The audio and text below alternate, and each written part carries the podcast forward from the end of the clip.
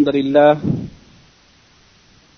نحمده ونستعينه ونستغفره ونعوذ بالله من شرور أنفسنا ومن سيئات أعمالنا من يهده الله فلا مضل له ومن يضلل فلا هادي له أشهد أن لا إله إلا الله وحده لا شريك له وأشهد أن محمدا عبده ورسوله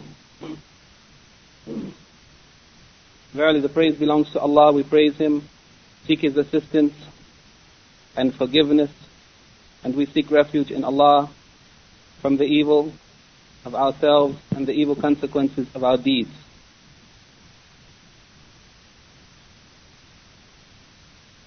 Whomever Allah guides, there is no one that can lead him astray, and whomever Allah leads astray, there is no one that can guide him. I bear witness that nothing deserves to be worshipped except Allah alone, and that He has no partners or associates. And I bear witness that Muhammad sallallahu alayhi wasallam is His slave servant and His messenger. After this, we would like to continue in our series of lectures concerning the explanation of the essay of Al-Imam Ahmad ibn Hanbal, rahimahullah, may Allah have mercy upon him, his essay entitled Usul as-Sunnah, the fundamentals or the foundations of the Sunnah. We discussed many issues in the previous uh, lectures, and in this lecture, lecture number nine, we would like to continue uh, where we left off. In this lecture, inshallah, we would like to talk about two main topics. One of them related to the Sahaba, the companions of the Prophet sallallahu alaihi wasallam, and their superiority over the other generations of the Muslims, and also how that relates to the false and corrupted aqidah, the false belief of the people known in the books of the scholars as the Rafida, known today amongst the people commonly as the Shia. And the second point that we would like to discuss is related to the recognition and acknowledgement of authority or leadership in the Muslim community, acknowledging that leadership, obeying the leaders, and not rebelling against them, fighting against them, or killing the leaders for some reason that we may feel justified in doing so. And this is related to the false belief or the false aqidah of another group of people who deviated from the Muslim Ummah known as the Khawarij. Let us begin from Usul Sunnah with the saying of Imam Ahmed rahimahullah وخير هذه الأمة بعد نبيها أبو بكر الصديق ثم عمر بن الخطاب ثم عثمان بن عفان رضي الله عنهم and the best of this ummah the best of this nation of Muslims after its Prophet Muhammad sallallahu alaihi wasallam the first and foremost is Abu Bakr as-Siddiq then Umar ibn al-Khattab and then thirdly Uthman ibn Affan he goes on to say نقدم هؤلاء الثلاثة كما قدمهم أصحاب رسول الله صلى الله عليه وسلم لم يختلفوا في ذلك. We give precedence to those three, that is Abu Bakr, Umar and Uthman, just as the companions of the Messenger of Allah صلى الله عليه وسلم gave precedence to them. They, the companions, رضي الله عنهم أجمعين, never differed in this matter. It was agreed by consensus that the best of the Muslims after the Prophet Muhammad sallallahu alaihi wasallam is Abu Bakr as-Siddiq, and then the second of this ummah is Umar ibn al-Khattab, and then Uthman ibn Affan, and there was no difference of opinion about this. ثم بعد هؤلاء الثلاثة أصحاب الشورى الخمسة علي بن أبي طالب الزبير والطلحة عبد الرحمن بن عوف وسعد ابن أبي وقاص كلهم يصلح للخلافة وكلهم إمام. Then after these three, who we have mentioned as being the foremost of the Muslim Ummah, come the five companions of the Shura Council, those who were given the responsibility to choose the next Khalifa. That is Ali ibn Abi Talib, Az-Zubayr, Talha, Abdurrahman ibn Auf, and Sa'ad ibn Abi Waqqas, and all of them, the first three and these five, are of the ten people who were promised paradise by the Prophet sallallahu alaihi wasallam through the revelation from Allah subhanahu wa ta'ala. Each of them, Imam Ahmed says, each of them of these five was fitting and appropriate for Khilafah. Any one of them could have been the leader of the Muslims. That is after Abu Bakr and Umar And each of them was an Imam or leader in his own right. From amongst them, they made the decision to choose Uthman ibn Affan after the death of Umar ibn al-Khattab. الإمام أحمد goes on to say ونذهب في ذلك إلى حديث ابن عمر كنا نعد ورسول الله صلى الله عليه وسلم حي وأصحابه متوافرون أبو بكر ثم عمر ثم عثمان ثم نسكت In this regard, in our Aqidah, we take the hadith of Ibn Umar as a proof for us. He said in that hadith, we, meaning the companions of the Prophet ﷺ, used to consider while the Messenger of Allah ﷺ was living. He was alive and amongst us, and his companions were widespread. We used to consider, by agreement, Abu Bakr to be the first of the Ummah after Muhammad ﷺ, then Umar, then Uthman, and then we remained quiet. And this hadith is reported by Al-Bukhari, Abu Dawud, At-Tirmidhi, Ibn Majah, and others. This is the agreement and consensus of the companions of Muhammad sallallahu alaihi wasallam, even though the Rafida, today known as the Shia, have rejected this consensus and denied the superiority of Abu Bakr and Umar and Uthman, and they claimed that Ali radiallahu anhu, may Allah be pleased with him, was first and foremost and the most virtuous of this ummah after Muhammad sallallahu alaihi wasallam. Al-Imam Ahmed goes on to say, ثم من بعد أصحاب الشورى أهل بدر من المهاجرين ثم أهل بدر من الأنصار من أصحاب رسول الله صلى الله عليه وسلم على قدر الهجرة والسابقة أولا فأولا. Then after the five companions of the Shura Council are the people, the next in line of those who have superiority in the Muslim um, Ummah are the people who fought in the Battle of Badr when the Muslims fought against the pagans of Mecca. The first foremost amongst the people of Badr are the Muhajireen, those who made hijrah from Mecca to Medina, and then those who fought in the battle of Badr from amongst the Ansar, the people of Medina who helped them when they made their migration from Mecca to Medina, from amongst the companions of the Messenger of Allah sallallahu alaihi wasallam. Each one's rank is according to his migration, that is those who migrated first from Mecca to Medina and so on, and also their rank is according to their precedence in the religion, or those who entered Islam first the first of those who entered and then those who came after them, their rank is accordingly. ثم أفضل الناس بعد هؤلاء أصحاب رسول الله صلى الله عليه وسلم القرن الذي بعث فيهم كل من صحبه صحبه سنة أو شهرا أو يوما أو ساعة أو رآه فهو من أصحابه له من الصحبة على قدر ما صحبه وكانت سابقته معه وسمع منه ونظر إليه. Then the most superior, after Abu Bakr and Umar and Uthman and the five people of the Shura Council and the people who fought in the Battle of Badr from amongst the immigrants who came from Mecca to Medina and from amongst the Ansar who helped them in Medina. The next of the superiority of mankind after these are the generality of the companions of the Messenger of Allah sallallahu. That is the generation in which he was sent. Those who believed in him uh, and accompanied him. Everyone who accompanied him, whether for a year, a month, a day, an hour, or just merely saw him, then that person he is considered to be from amongst the companions. Of course, we should uh, also uh, consider that this definition is a general definition, but we should also include it means that those who accompanied him or saw him even for a day or an hour, meaning those who accompanied him or saw him while they were believing in the message that he came with.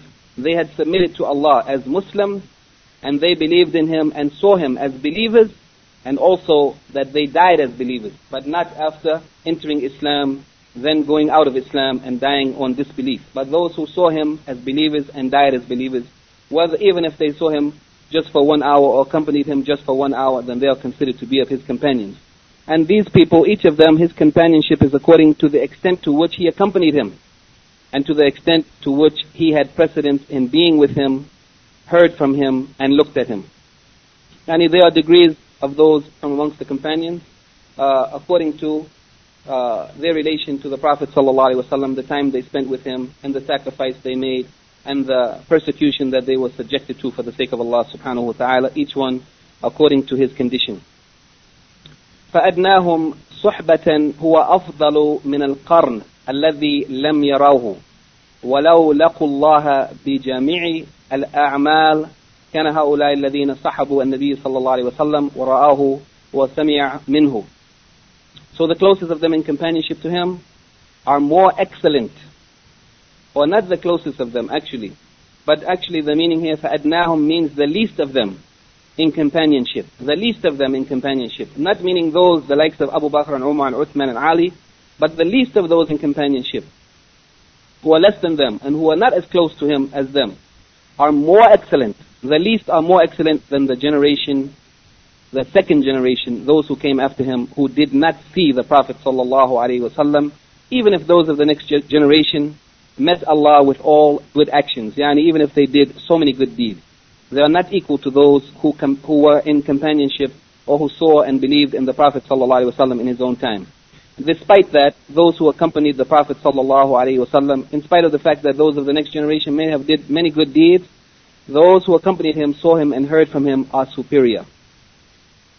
ومن رآه بعينيه وآمن به ولو ساعة أفضل بصحبته من التابعين وَلَوْ عَمِلُوا كُلَّ أَعْمَالَ الْخَيْرِ And whoever saw him with his eyes and believed in him, even for an hour, is more excellent on account of this companionship. Because of him being classified as a companion. This is a virtue that Allah has given to him and He has not given to those who came after. Because of this virtue of being a companion of the Prophet ﷺ, they are superior to those who came after them from amongst the tabi'een, that is the students of Sahaba. Even if those tabi'een did every kind of action of goodness. And we discussed this topic before, the definition of uh, companionship and so on. But let me just say, also, I would like to mention one hadith of the Prophet sallallahu alaihi wasallam, uh, which is related by At-Tirmidhi, Ibn Majah, Ibn Hibban, Al-Bayhaqi, and Al-Hakim, who declared it, Al-Hakim who declared it Sahih, and Al-Zahabi and Al-Albani agreed with him. They said that it was Sahih, and this hadith also shows the virtuousness and superiority of these specifically mentioned companions of the Prophet ﷺ, even though the Rafida or the Shia reject them and even go so far as to call them as kafirs, those who apostated after the death of the Prophet ﷺ. This hadith, which is authentic, in it is reported that the Prophet ﷺ said, the most merciful of my ummah to my ummah is Abu Bakr. He is the most merciful of my ummah to those of my ummah, Abu Bakr. And the Rafida said that he became an apostate, the lying Rafida or Shia. The Prophet ﷺ said the most strict of them in the deen of Allah is Umar. That is Umar ibn Khattab radiallahu anhu. And also the Rafida rejected him along with Abu Bakr and claimed that he turned away from the Prophet ﷺ after the death of the Messenger of Allah ﷺ. The Prophet ﷺ said the most true of them in modesty is, is Uthman. That is Uthman ibn Affan radiallahu anhu and the best judge amongst them is Ali ibn Abi Talib. The best reciter of the Quran is Ubay ibn Ka'b. The most knowledgeable of them about the lawful and the prohibited is Mu'adh ibn Jabal. The most knowledgeable of them concerning laws of inheritance is Zayd ibn Thabit. Truly every ummah has a guardian and the guardian of this ummah is Abu Ubaidah ibn al-Jarrah. The Shaykh Abdullah ibn al-Jibreen, Hafidahullah, in his discussion of this particular point related to the superiority of Abu Bakr Siddiq radiallahu anhu and then Umar and Uthman and so on, says that the scholars have discussed in their writings about the aqidah related to the companions of the Prophet ﷺ, they have mentioned these things about the rank of these particular companions and those who are next in line from amongst the people of Badr and so on. They mention this as a refutation against the Rafida who denied that most of the Sahaba remained on Islam. They declared most of them to be kafirs. And the reason for this is that the Rafida, those people who claim to love Ali and claim, who claim to love the household of Ali and Fatima and their lineage, those people, since they believed, as they believed, their false belief that Ali radiallahu anhu was more right or, or had more right to the khilafah or the rulership after the death of the Prophet sallallahu. They claimed that he had more right than Abu Bakr Umar and Uthman. Then they had to support their false belief, so they fabricated sayings, hadith, in which they claimed that the Prophet sallallahu appointed Ali radiallahu anhu to be the successor for him after his death. But when they found that this did not happen, that Abu Bakr radiallahu anhu became the Khalifa and then Umar and Uthman and so on, then they claimed that Abu Bakr and Umar and Uthman took the authority or the rulership unlawfully and unjustly from Ali radiallahu anhu. They claimed that the companions of the Prophet ﷺ were, were wrong and made a mistake in giving their allegiance to Abu Bakr and Umar and Uthman radiallahu anhum ajma'in. Because they believed that Ali had more right to it and injustice was done to him. That wasn't sufficient. They didn't stop at that, but they went on to declare the kufr or disbelief of these companions of the Prophet sallallahu alaihi wasallam, and they used as a proof the hadith of the Prophet sallallahu alaihi wasallam in which he said, "Innaka," or it was said to him in that hadith which he reported to us, it would be said to him, "Innaka la tadri ma ahdathu ba'da." Yani when the Prophet ﷺ would be at the hawd that we discussed in a previous lecture on the day of resurrection, where his ummah would come to drink from and some people would come to him and they would be turned away and he would say, these are from my ummah. Then it would be said to him, verily you do not know what they did, the newly invented things that they invented after you, yani the innovations that these people created. So these Rafida people claimed that the people who created or who invented these innovations and who would be turned away from the hawd or the pond of the Prophet ﷺ on the day of resurrection, that they are his companions, Abu Bakr and Umar and Uthman, and most of his companions, only excluding three or four or five of them, who they accepted, and they said these didn't become apostates. So they made these lies up, and they invented lies against so many of the companions of the Prophet sallallahu alaihi wasallam. So the people of Sunnah, the Ahl Sunnah wal Jama'ah, refuted these lies and relied upon the authentic narrations of hadith from the Prophet sallallahu alaihi wasallam showing the virtues of the Sahaba. And they clarified who had the highest in rank from amongst the Sahaba and the most right to the rulership, that is Abu Bakr and then Umar and Uthman and so on. And they showed through reliable and authentic narrations, and there are so many of them reported in the correct books of hadith, including Al-Bukhari and Muslim, and so on, showing the virtues of these, uh, the Khulafa al-Rashideen, those who were appointed and who were agreed upon to be the rulers or the leaders of the Muslim Ummah after Muhammad sallallahu alaihi wasallam.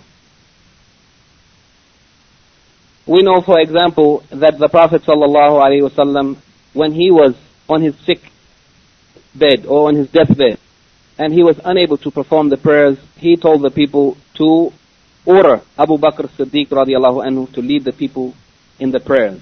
In his lifetime, he himself appointed the best of the ummah to lead the people in the most important of the rites of ibadah, that is as-salat, the congregational prayers in his absence because he was at that time sick, which shows that the superiority of Abu Bakr, it was something uh, not only known to the Sahaba uh, through his actions and deeds, but also it was clearly identified by the appointment of the Prophet ﷺ himself of Abu Bakr to lead the people in prayers.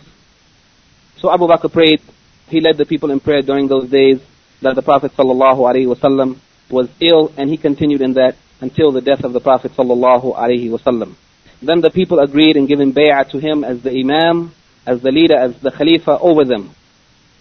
And they understood that since the Prophet wasallam considered Abu Bakr the most rightful to lead them in their prayers, in their religious acts, then he had more right also to be their leader in the worldly affairs, that is, to be the ruler of the ummah. And they agreed upon this and they didn't differ in it at all.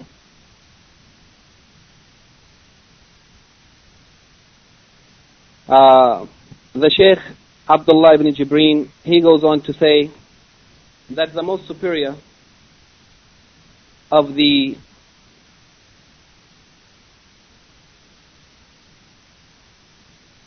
yeah, that these, the Khulafa al-Rashidin, they are the most superior of this ummah.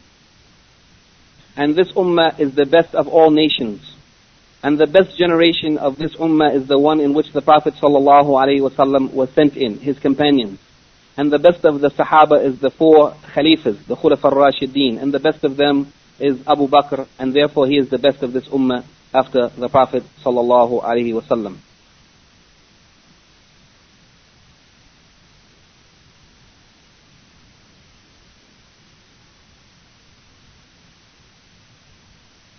Then he goes on to mention how uh, Abu Bakr radiallahu anhu, how he was appointed and agreed upon by the people, and then also how Umar was uh, appointed by Abu Bakr. Before he died, he was appointed by Abu Bakr to be the next Khalifa, and how Uthman was appointed by the Shura Council, and so on. And then he mentions uh, that the companions of the Prophet wasallam, we should ask Allah's mercy upon them and pray to Allah that He be pleased with them uh, because of their having precedence in Islam and their virtues and superiorities that no one else can reach like them. And one of the proofs of this is the saying of the Prophet sallallahu alaihi wasallam, لا تصبوا أصحابي فوالذي نفسي بيده لو أنفق أحدكم مثل أهد ذهبا ما بلغ مد أحدهم ولا نصيفه that no one should condemn or criticize or curse my sahabi, my ashabi, my companions. I swear by the one in whose hands is my life.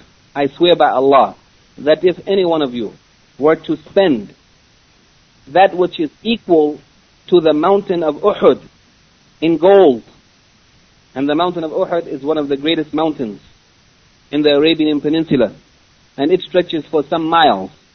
He said that if any one of you of the later generations would spend the amount in gold equal to the size of Uhud, it wouldn't, in front of Allah, it wouldn't be equal to one handful or one mud that was given, or even a half a mud that was given in charity by any one of his companions who believed in him and, com- and accompanied him in his lifetime. Yani the amount of the Jebel or the mountain of Uhud in gold given in charity by anyone else wouldn't be equal to the handful of charity of wheat or grain, a handful or even a half of handful that was given by the companions of the Prophet sallallahu alaihi wasallam. So this is an indication of their superiority that no one else could be equal to. Also the hadith of the Prophet sallallahu alaihi wasallam in which he said, خير الناس أو خير أمتي قرني ثم الذين يلونهم ثم الذين يلونهم that the best of my ummah is my generation that is those who were amongst him his companions and then those who came after them that is the tabi'un students of companions and then those who came after them the atba' at-tabi'in or the students of the students of the companions of Muhammad sallallahu alaihi wasallam he mentioned two generations or three, and then he remained silent about the generations who would come after them, which indicate the superiority of the first three generations of the Ummah of Muhammad sallallahu alaihi wasallam. The truth in those generations was apparent and strong, and so was the Sunnah in their generations virtue uh, victorious, and also the people of Sunnah were in power and victorious in those generations and the people of bid'ah, they were weak and they couldn't get hold of any power until after those generations in which the Prophet ﷺ said that they were the best of this ummah. That is in the fourth generation and those that came after them. In that time, the Mu'tazila and the Jahmiya and the Qadariya and Jabariya and the Shia or Rafida, these various uh, misguided groups began to spread and take some power amongst the Muslims. Also, he mentions here some of the uh, claims that the Rafida or the Shia, false claims and lies that they spread against the companions of Muhammad sallallahu alaihi wasallam in general, and and some of them specifically, they uh, made some lies such as they claimed that Khalid ibn al-Walid radiallahu anhu that he killed a man, Malik ibn Nuwayra. He killed a Muslim in order to take his wife, and then he married that man's wife in the same night in which he killed her husband. And that Abu Bakr as-Siddiq radiallahu anhu agreed to this and allowed it. This, such lies as this are so obvious that even without knowing anything about the Islamic history, but just knowing something about the life of Abu Bakr as-Siddiq and that he was the closest of companions to the Prophet wasallam makes us to know that he couldn't have allowed such a thing if it did in fact happen. And Khalid ibn al-Walid radiallahu anhu was one of the companions of the Prophet wasallam who fought in the way of Allah and he was given the title Sayfullah or the sword of Allah because of his dedication and striving and struggling in jihad fi sabilillah. How can we expect that such people who were companions, who were students of the Messenger of Allah could do such things? They also lied against Umar ibn al-Khattab radiallahu anhu and said that he remained behind from the army of Usama ibn Zayd radiallahu uh, when he went out and they claimed, of course, they are trying to say that Umar was afraid to go out to this battle because it was going against a great empire. But in fact, we know it is clear from the Islamic history that he remained behind at the command of Abu Bakr Siddiq, who was the Khalifa, because he was in need of Umar as his second in command.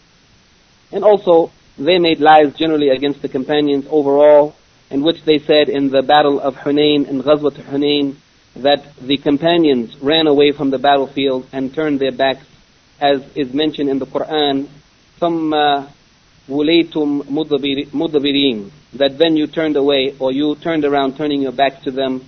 We know that this incident from the Islamic history, that it was something that did take place, and it took place because of what Allah had decreed, and then when the Prophet ﷺ called to them, they returned to him. Allah forgive, forgave them and excused them, and so did the Prophet ﷺ. But they used this as an excuse to condemn the companions of the Prophet ﷺ, even though Ali ibn Abi Talib radiallahu anhu, who they love, and some of them even raised up to be as a god besides Allah, he was amongst the companions in that battle also, but they excused this and they only condemn those of the companions of the Prophet ﷺ that is convenient for them to condemn. Uh, and there are so many points that he made here about this. There's no need to mention them all. The important thing is we want to mention or we want to bring to our attention the importance to be aware of these false stories and these lies and claims that are made by the Rafida or the Shia in order to uh, condemn and to uh, discredit the companions of the Prophet wasallam, and particularly Abu Bakr, Umar, and Uthman, so that they may try to prove their claim that Ali radiallahu anhu uh, had the most right to be the Khalifa and that it was unjustly uh, taken from him.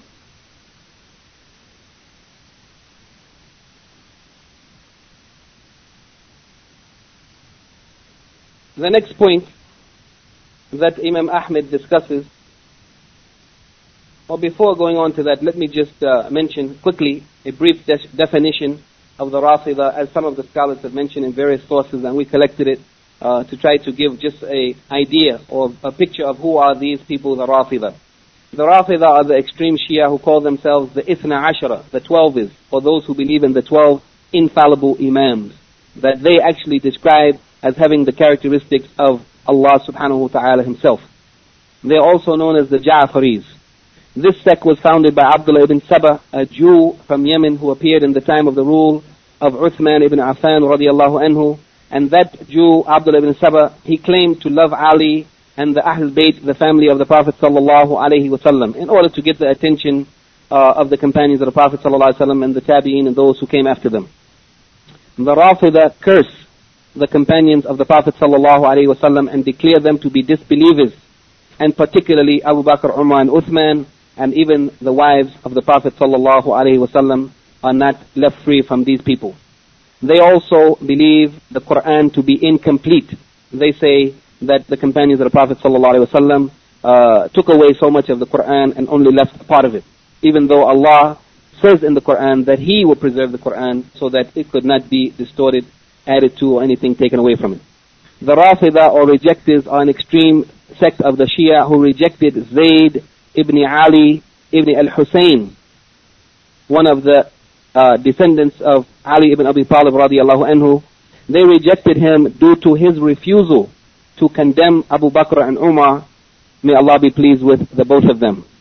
These Rafida rapidly deteriorated in their Aqidah beliefs and their morals until the present day where their beliefs are those represented by the Ithna Ashara Shia of Iran that are ruling in Iran today of the party of the former so-called Imam al-Khomeini. From their false beliefs are declaring that all but three or five of the companions are disbelievers and the belief that their 12 Imams have knowledge of the unseen, of the past, present and future uh, and considering that the position of imam or imama to be one of the main pillars of iman or faith, and also they believe in the incompleteness of the Quran. So that anyone who doesn't accept that these 12 imams are infallible, then in fact they have denied, according to them, one of the pillars of faith and therefore could not be considered as a Muslim. In that case, we understand that these people actually declare the Sunni Muslims or the people of Ahl Sunnah wal Jama'ah, they declare us all to be disbelievers. So be warned from them and don't take this matter lightly. These people are very deceptive and they show one face to those who don't know and they don't tell you their real beliefs until they get your confidence and feel that they are able to mislead you and deceive you.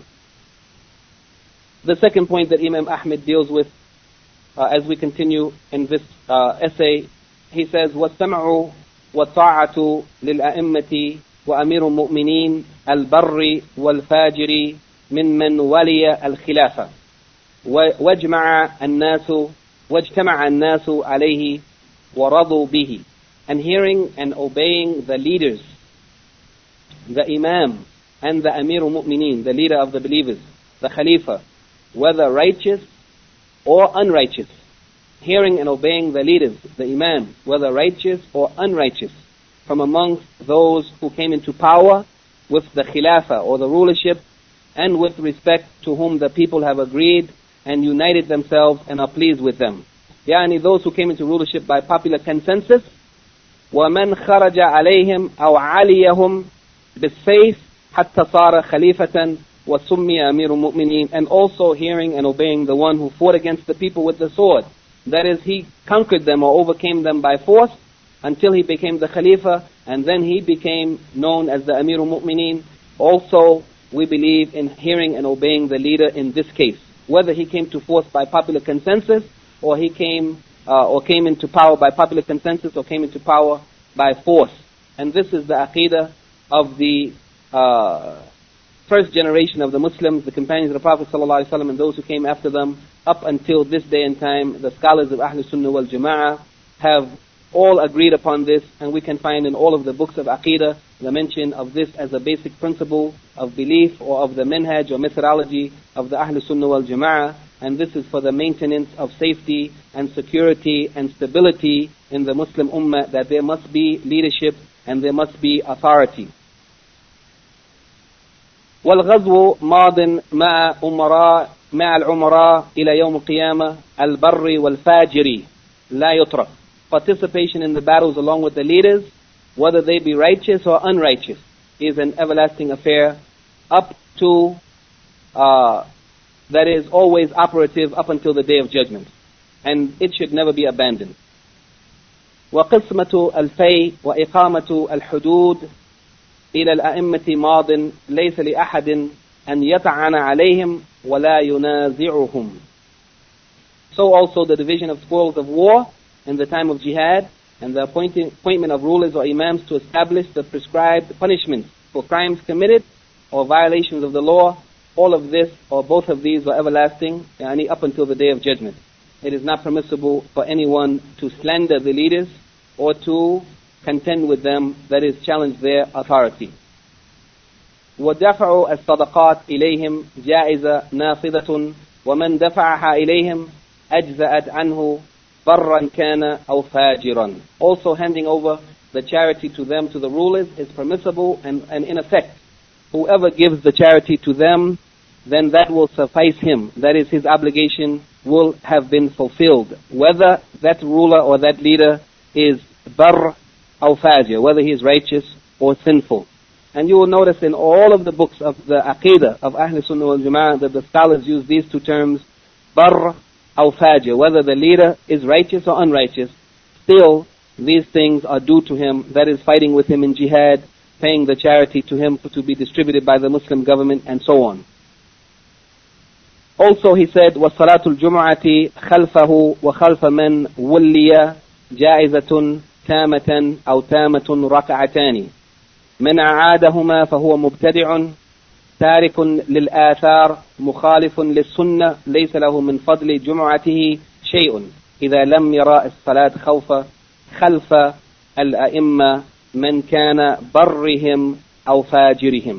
And performing the Jummah prayer behind him, that is the ruler, and behind whomever he appoints, is permissible and perfect and consists of two rak'ah. The, the Jummah prayer consists of two rak'ah completely. It is perfect and complete.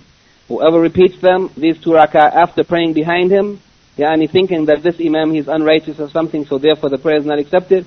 Whoever prays behind the imam and then repeats it, then he is an innovator. He is mubtadi'ah. One who has abandoned the narrations and one who has opposed or is in conflict with the sunnah. The companions of the Prophet ﷺ didn't act in such way and we are not to act in such way. He receives nothing of the reward from the excellence of his attendance of the Jummah prayer if he does not accept and hold that prayer and hold that prayer is to be observed behind the leaders, whomever they may be, the righteous amongst them and the sinful or unrighteous amongst them.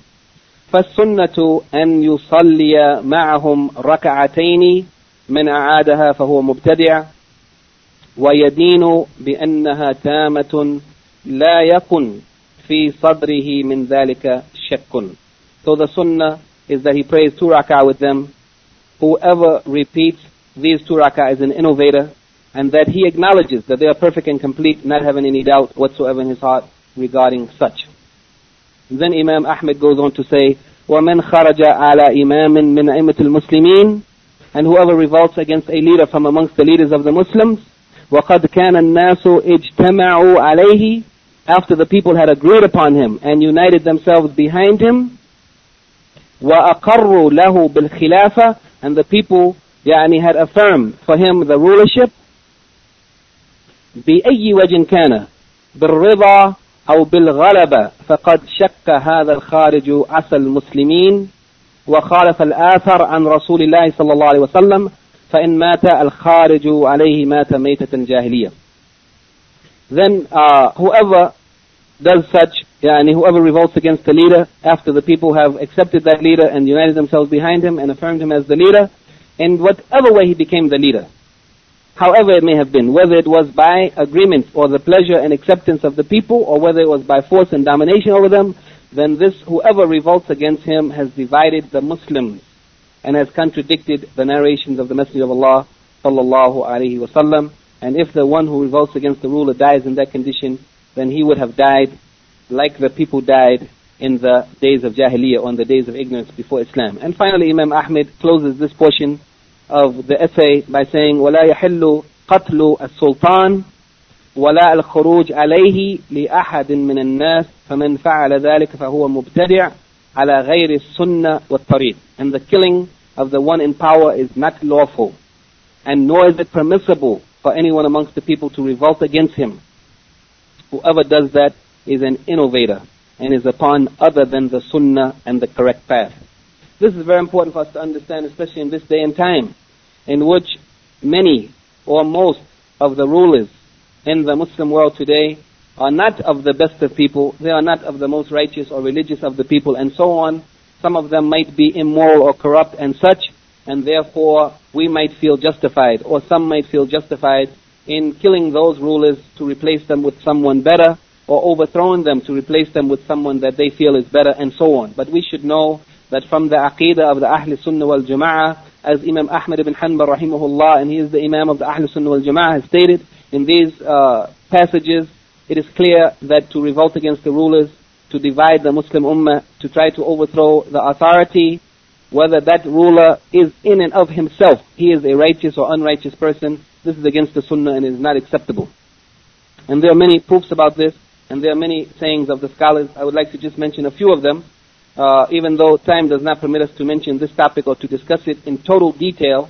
Uh, it requires a lecture, a complete lecture in and of itself, but in any case, let me just mention some of the points that the scholars have mentioned about such, and uh, also some of the hadith uh, concerning this matter.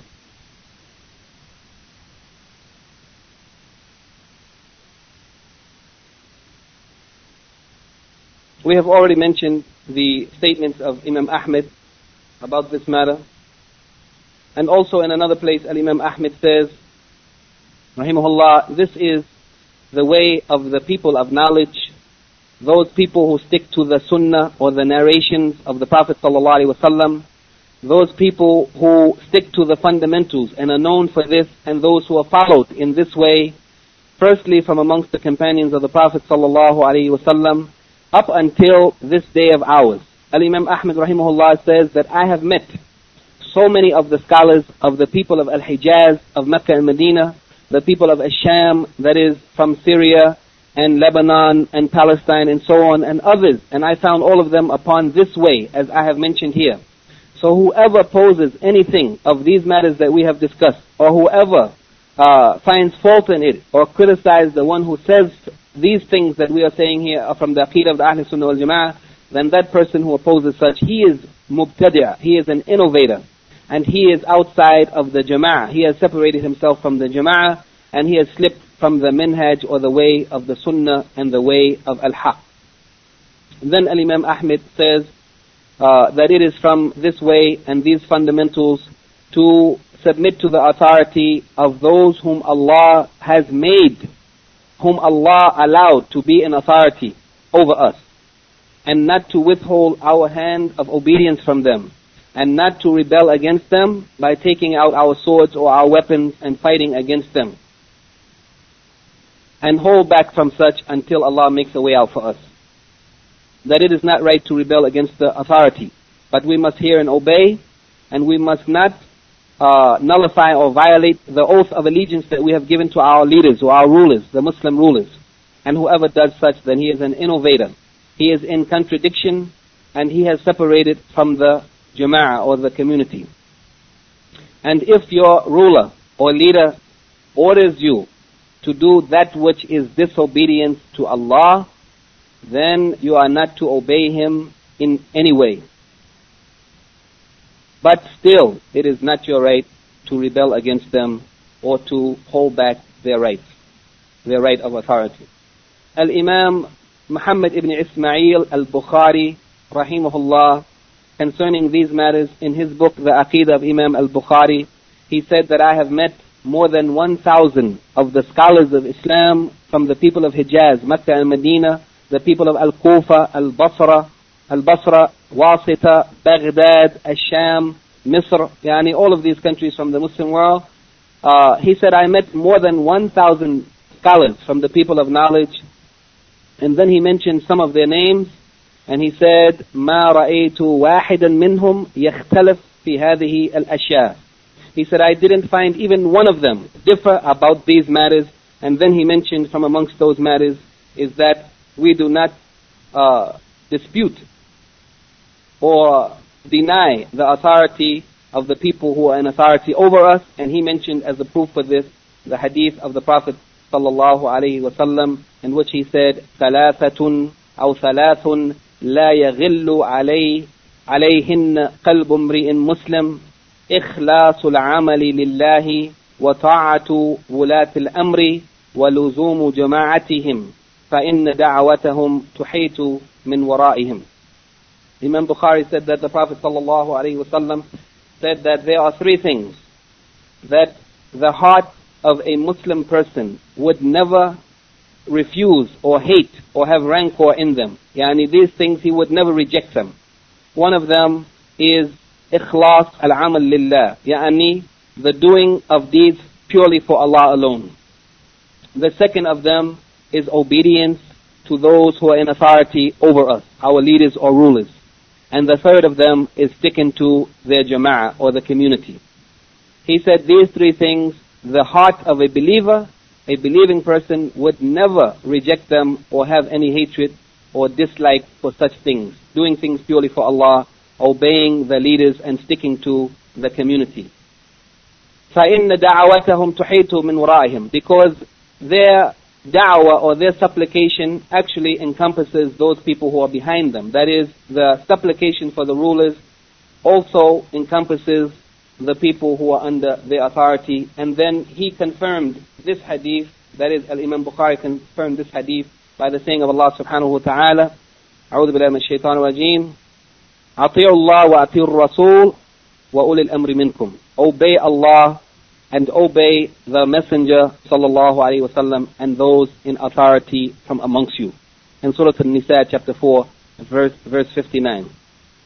And Al-Fudayl, one of the great scholars, Al-Fudayl ibn Iyad rahimahullah said that if I had one supplication that I knew would be answered, I would make, I would not make that supplication for anyone except a leader, yani one of our leaders. Because if that leader is rectified and corrected and made good and righteous,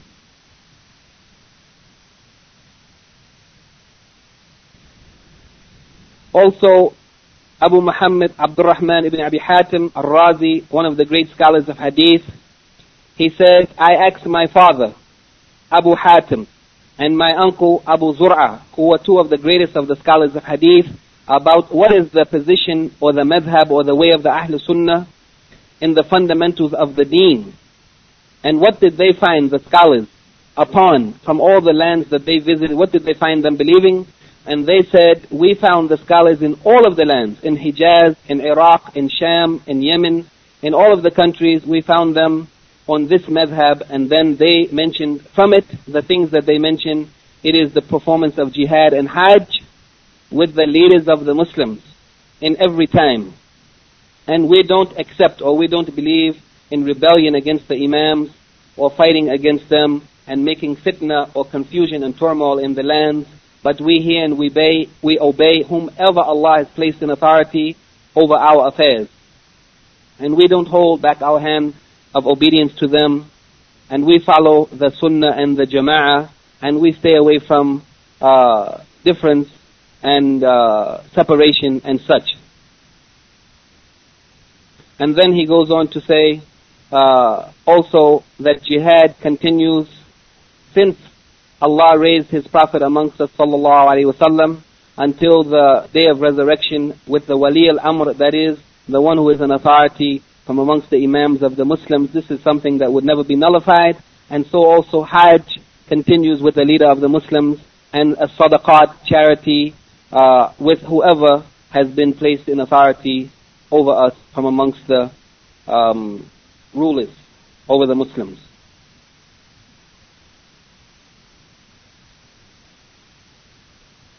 In his book Al-Aqidah or Sharh Al-Sunnah Al-Imam Al-Barbahari, he confirms similar, a similar saying such as the other scholars said, whoever rebels against a Muslim ruler is one of the Khawarij. The people, they are the rebellious people who rebel against the, uh, the authority of the Muslim rulers. He is one of the Khawarij. He has caused dissent within the Muslims and has contradicted the narrations, the hadith, and he dies a death of the days of ignorance or jahiliyyah. It is not permissible to fight the ruler, nor to rebel against him, even if he oppresses or does wrong. And this is due to the saying of the Messenger of Allah sallallahu wasallam to Abu Dhar al-Ghifari, have patience even if he is an Abyssinian slave. There is no fighting against the ruler in the Sunnah. There is no place for fighting against the ruler in the Sunnah it causes destruction of the religion, and even it causes destruction of the worldly affairs. And Al-Imam Al-Tahawi in his book Al-Aqidah Al-Tahawiyah, he also confirmed in his own words the similar principle. We do not approve of rebellion against our imams and rulers, even though they may act unjustly, even if he is an unjust or unrighteous person, that ruler. We do not pray against them, nor do we refuse to obey them. We hold that obedience to them is part of obedience to Allah, as long as they do not command the committing of sins or disobedience to Allah. We pray to Allah that He may guide them, yeah, and He correct them and make them better. We pray for them, not against them, and we pray that Allah will forgive them. We follow the Sunnah and abide by the Jama'ah and keep away from dissension, disagreement, and yeah, any groups or partition. And so also similarly, this was confirmed in Al-Aqidah Al-Wasatiyah by Shaykh al-Islam Ibn Taymiyyah. He said, taking these principles uh, as, as, as their guide, the Ahlul Sunnah wal Jama'ah encourage the doing of what is good and forbid the doing of evil as demanded by the Sharia Islamic law. They regard the performance of pilgrimage and Islamic war jihad as well as the observance of Friday prayer, al-Jumu'ah, and the Eid prayers along with the rulers, whether they are pious or impious. And they are careful to uphold the prayer in congregation and regard the giving of sincere advice to the community as a religious duty. Yeah, and we should advise them and not uh, rebel against them. There are so many other of the scholars who said similar statements, but uh, as time is uh, pressing, I want to just quickly mention some incidents from the history of the early generations of the Muslims which confirm not only this principle in their writings, but in their actual uh, lives, we found that the scholars of the Ahl Sunnah wal Jama'ah actually confirmed this principle and followed it in their own life. Uh, one of the examples of this principle in action, this uh, or this methodology or this principle of the manhaj of the Ahl Sunnah wal Jama'ah uh, is the position of Imam Ahmed himself, rahimahullah, when a group of the scholars, the fuqaha of Baghdad, they came to Imam Ahmed to consult with him about their intention to uh, disavow their loyalty or their uh, acceptance of the authority of Al-Wathiq, yani who was the ruler at that time. They came to him to consult with him about their decision or their intention to deny and to disavow themselves or to nullify or refute the authority of the ruler at their time. And that ruler was a unrighteous ruler. In fact, at that time, the thing that caused them to reach this position was that the ruler at that time had begun to call the people to or to affirm and stand by the false belief that the Quran is created. As we mentioned in one of our previous uh, discussions that the Quran is the speech of Allah and is not created, well, that ruler at that time came to take on the false belief of a deviant group, and he uh, started to call the people not only to confirm that belief, but to call the people to it and to order that it be taught to the children in the schools where the people, where the children were learning to read and write and to memorize Quran. And he began to bring close to him those judges or others who stood by this position. And he used to remove from him and make far from him those who opposed this belief that the Quran is created. Al-Imam Ahmed, when those people came to him, even with the seriousness of this matter, this false belief that the ruler was calling to, which was clearly against the Quran and Sunnah, and the belief of the companions of the Prophet ﷺ, still Al-Imam Ahmed uh, criticized those scholars who came to him for taking such a position to uh, withhold their obedience to the ruler, to separate from the ruler, or to go out and fight against him. So he criticized them, and he prohibited them from doing such a thing, and he said to them, لا تخلعوا يدا من طاعة ولا تشقوا عصا المسلمين ولا تسفكوا دماءكم ولا دماء المسلمين معكم انظروا في عاقبة أمركم ولا تعجلوا He said to them, don't remove your hand of obedience from the ruler. And don't break up the Muslim unity or divide the Muslims by going against the ruler. And don't cause your blood to be shed, nor the blood of the other Muslims who might follow you to be shed. But look and consider what may be the end of such action. And don't, يعني لا تعجلوا, don't be in a hurry. Don't be hasty. Don't be impatient. This was the advice. The advice of a wise scholar of the people of Ahl Sunnah wal Jama'ah, but those people didn't accept his advice. They rejected it, and what happened happened. The blood of those people, as well as those who followed them, was spilt. The blood of Muslims, innocent people, was spilt because of their holding back the hand of obedience and rebelling against the ruler of the Muslims, even though, even though he was an unrighteous ruler. Another example of this is the position of Shaykh al-Islam Ibn Taymiyyah rahimahullah and he lived in a time when the ruler was also clearly and well known to be of the unrighteous.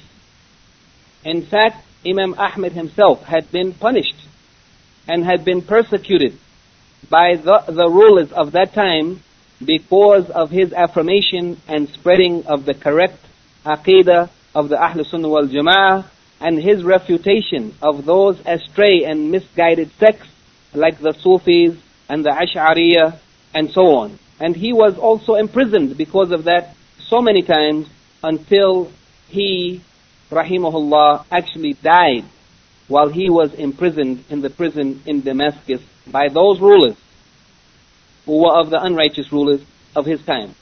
In spite of that, Shaykh al-Islam Ibn Taymiyyah rahimahullah, he was the most severe and serious in warning the people against rebelling against the rulers and holding back their hand from obedience to the rulers. And he made it clear to them that such a way to travel on that path of rebellion against the rulers, yani will only result in corruption and confusion and discord that would be greater than what we found from amongst those rulers. That is the immorality or corruption of the personal immorality of that ruler or the wrongdoing or oppression of that ruler. The result of rebelling against the ruler would bring about even greater harm.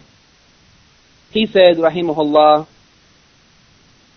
for this reason, it is the well-known position of the Ahl Sunnah wal Jama'ah that they do not agree to make rebellion against the Imams, nor taking up weapons to fight against the Imams, even if those Imams, even if we found in them wrongdoing or oppression. And this has been indicated in the authentic hadith, which are so many, reported from the Prophet sallallahu alaihi wasallam. This prohibition of rebelling against the leaders or fighting against them or taking up weapons against them to kill them because the corruption or harm that would result from such fighting and discord in the community is much greater than the harm that comes from the personal wrongdoing or immorality of that ruler while there is no fighting or discord in the community. For this reason, the greater harm should be avoided even if we are subjected to a lesser harm. And then he said that perhaps we cannot find one instance when any group or party from amongst the Muslims rebelled against the authority. We cannot even find one instance except that their rebellion against the authority caused greater harm and discord uh, than the harm that they tried to remove. Even Shaykh al-Islam Ibn Taymiyyah, he said uh, in a essay concerning the obligation of obeying Allah and obeying the Messenger sallallahu alaihi wasallam and those in authority from amongst us, which may be in the future we may read from that essay, but there's no time today. In the end of it, he said, وَمَنْ أَفْتَى مِثْلَ هؤلاء بِمُخَالِفَةِ ما حلفوا عليه أي من لزوم الطاعة والنصيحة للولاة والحنث في الأيمانهم فهو مفتر على الله الكذب مفت بغير دين الإسلام that whoever gives a legal ruling or a fatwa, any scholar who gives such a legal ruling, like these people have given, that is, that you may contradict or oppose that which you have, the oath that you have made of obedience to the ruler and of giving advice, sincere advice to the rulers when they went wrong. Whoever gives the legal ruling or fatwa that you may violate your oath and you may nullify such oath or such uh, oath that one has made, then this person is, has actually invented a lie against Allah and he has made a fatwa which is outside of Islam itself.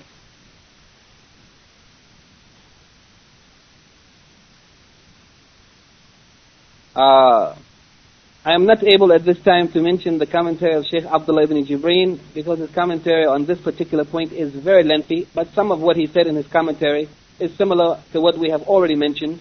Uh, but just let us, in closing, in closing only mention uh, a few points related to uh, the matters, specific matters of uh, praying behind the ruler, even if he is unrighteous, and such things that were mentioned in the course of our discussion this evening.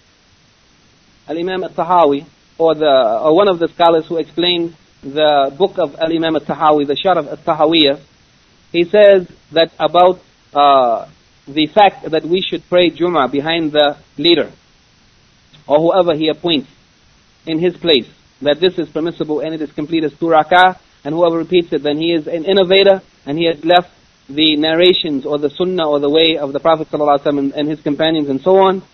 He says, we should know that it is permissible for a man to pray behind someone who he does not know about his bid'ah. Yani if the imam has some bid'ah and you don't know about it, or some immorality and you don't know about it, there's no harm in praying behind him, and this is by agreement of the scholars or the imams of the Muslim ummah. And it is not a condition that the one who is praying behind an imam, that he has to know what is the aqidah of that imam. Or that he should give him an examination and ask him, what is your aqidah? It is permissible to pray behind the imam uh, even without knowing such. And if we prayed behind someone who is from the people of bid'ah, and even if that person calls to his bid'ah, or he is an immoral person and his immorality is even known, but he is the imam that is appointed to lead the prayer in that masjid. And it is not possible to make the prayer except that you pray behind that imam, such as the imam in Jum'ah. What can you do except pray behind him? Or the imam in the Salat of Eid, or the imam in the Salat and Hajj in Arafat. You have no choice but to pray behind him. Then the person who prays, then the person should pray behind him, and there's no harm in it. And this is something that is agreed by the earlier scholars as well as the later scholars. And we know, for example, that the companions of the Prophet ﷺ used to pray the Jumu'ah prayer on Friday as well as the congregational prayers behind the unrighteous imams in their time. And they didn't used to repeat the prayer, and such was the practice of Ibn Umar. He prayed behind Al-Hajjaj ibn Yusuf, who was known to be an unrighteous oppressor, and yet we don't find any such example that after praying behind this unrighteous leader that he used to repeat the prayer. And so also was the case of Anas ibn Malik radiallahu anhu. He used to pray behind such rulers and he didn't used to repeat the prayer. So there's no harm in such a case to pray behind the leader or whoever is appointed, whether he is righteous or unrighteous. Uh, and also, there's a point that some of the scholars mention about the fighting against the rulers or rebelling against them. Uh, that it is not permissible to rebel against them, to fight against them, except in one case, and that is in the case that that ruler openly shows his kufr, and it became clear without any doubt, and it is acknowledged by the scholars of the Muslims that that person is openly and clearly showing himself to be a kafir, then in that case, it is the responsibility of the people from authority from amongst the Muslims to remove such a person and to put someone who is better in his place, but that is with the condition that they have the ability to remove him without bringing about a greater harm than the harm that is brought about by leaving him in authority. So this is some of what we wanted to mention this evening. Uh, and perhaps, inshallah, uh, in the following lecture, we might just continue briefly to mention some points from the essay of Shaykh al-Islam Ibn Taymiyyah, the obligation of obeying Allah and obeying the Prophet sallallahu alaihi wasallam and obeying those in authority from amongst you, because there are some very interesting points that he has mentioned, uh, but there's not enough time to mention them tonight. Inshallah, we'll take a few minutes from the next lecture, and then we'll go on to the following points in our next lecture, inshallah. سبحانك اللهم وبحمدك أشهد أن لا إله إلا أنت أستغفرك وأتوب إليك May Allah guide us all to understand these things that our scholars have, have left for us, to try to implement them in our lives, and to discuss them and explain them and pass them on to others so that the correct way of the people of Sunnah can be spread throughout the Muslim Ummah so that we can implement these principles in our lives and try to bring the Muslims closer to the way of our Prophet, that which came in the Quran and in the Sunnah of Muhammad sallallahu alaihi wasallam, and that which was demonstrated by his companions radiallahu anhum ajma'in, and those who came after them from amongst their students, the tabi'un, and those who followed them from amongst the imams of the Muslims up until this day. Ameen.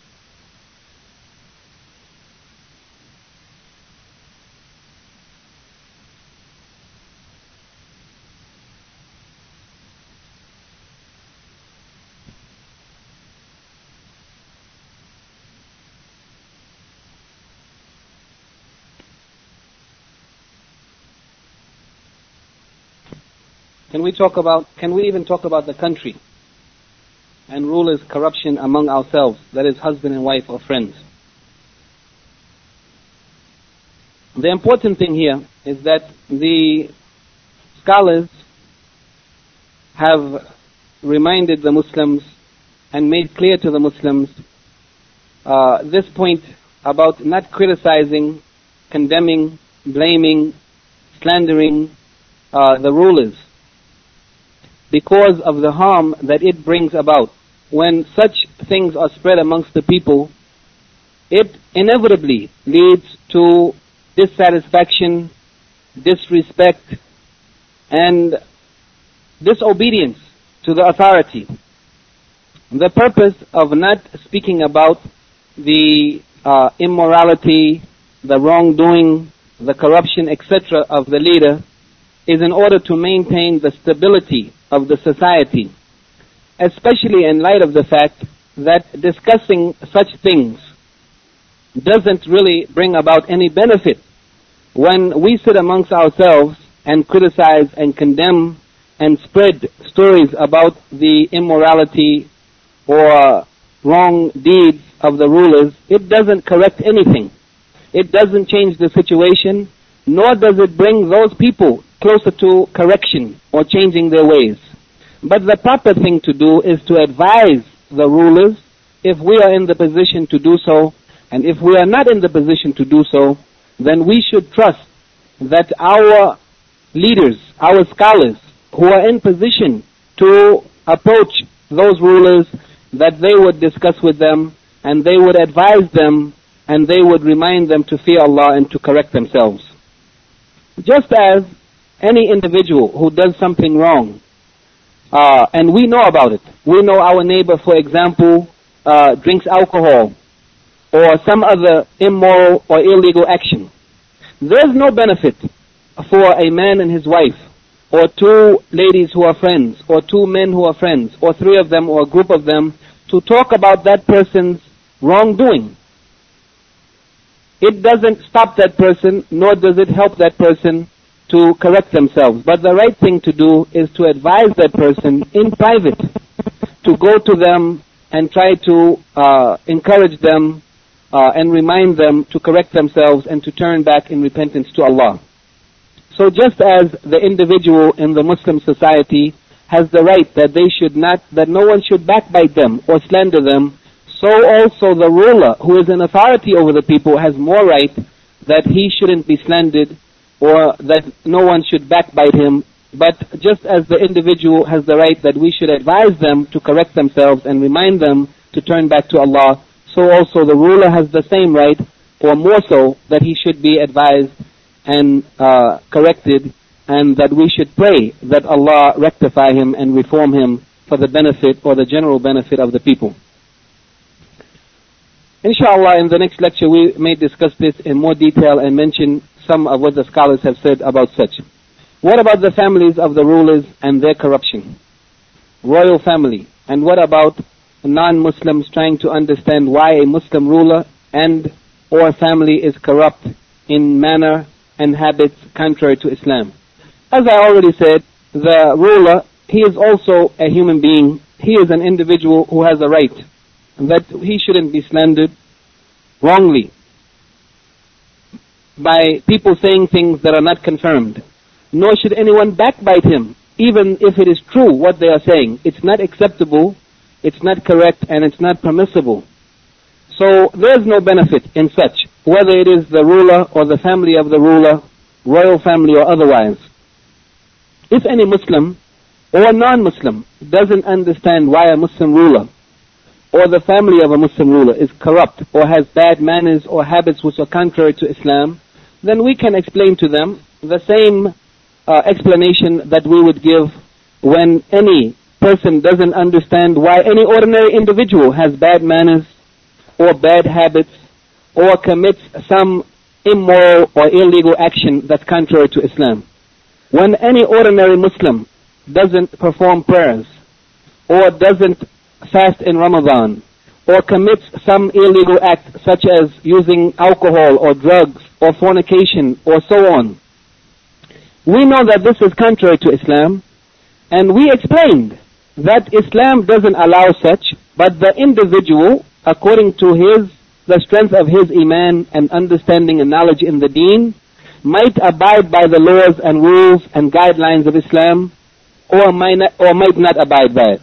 And so also the rulers, they are the same according to the level of their iman and according to their knowledge and understanding of the deen, they might uh, neglect some responsibilities or duties or they might fall into some forbidden acts. And this only means that that individual has to that extent abandoned some part of Islam and abandoned obedience to Allah and it doesn't have any um, yani reflection on the Islam itself because Islam doesn't condone such such. But Islam suggests that when a person falls into wrong, they should repent. They should uh, ask Allah to forgive them and try to turn away from their ways.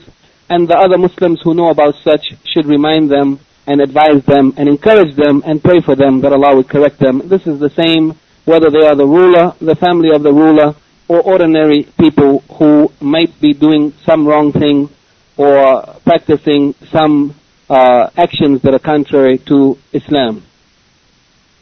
I hope that answers your question. بسم الله الرحمن الرحيم